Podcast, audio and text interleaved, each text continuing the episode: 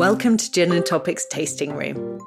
I'm swapping Anya for Emma, our resident gin expert, the little monkey.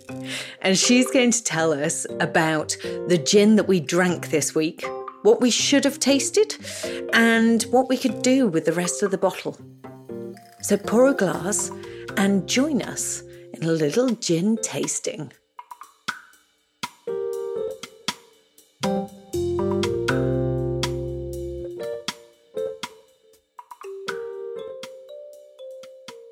Hey Emma, it's another week, it's another gin. Hi, I'm excited. And this week is a Slake Sussex dry. Oh, you've poured yours already. I haven't even poured mine. so let's have a. Oh, yeah. So this Slake Sussex dry. Um, when we were t- trying it, actually, we were saying that it could be good neat, and we didn't try it neat. But of course, Uh-huh. you'll make me try it neat. so, I've got some. Tell us about this Slake. Yeah, so it's from Sussex, although I always think they're from Ireland, and I blame Slane whiskey. I don't know why. I just think Slake, Slane, and they're from Ireland, and they're definitely not.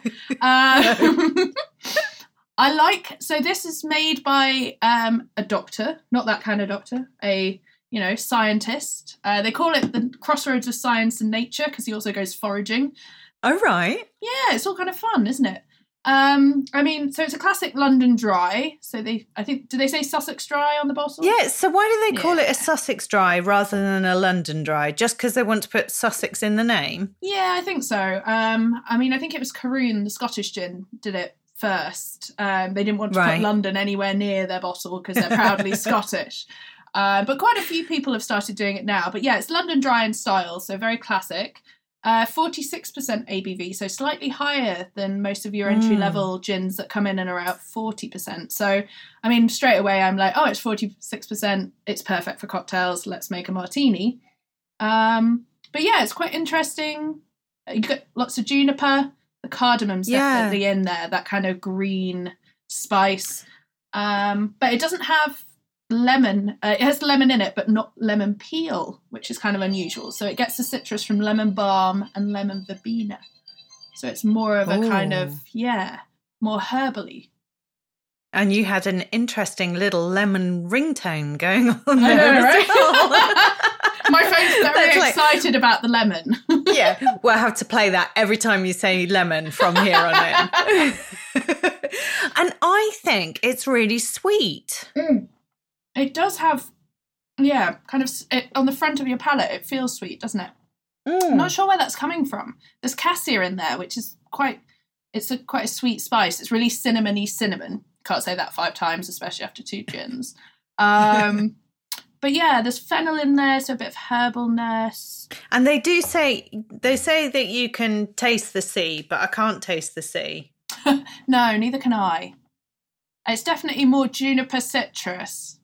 Yeah, and I could drink it just neat. It is Yeah. really tasty as a as just a neat drink. It's lovely, and considering it is, as I say, forty six percent ABV, um, it's Mm. very, very sippable. It is. I could have that after dinner instead of a whiskey. How did you drink it in the episode? With tonic? We had it just as a tonic, but our Anya and I had it with rosemary. Oh, nice. Actually, I'm getting more of the sea on the front of the tongue now. Now that you say it, maybe it's the power of suggestion. I don't know. Yeah. yeah, I think the more you think, if you played notes of sea, you know, and then you could taste it. But it is really tasty. I like it a lot, and I would have it in the cupboard often. yeah, it's really lovely. Nice. I think when you put a bit of tonic as well, it opens it up. All of those kind of lemony notes come out to play. Um, yeah, it's a lovely gin. I want to put it in a martini now. well, you can't right now, but maybe after this, you can go and do a martini. Excellent. Thank you, Emma. Cheers. Super. Sleek. Nice. Cheers.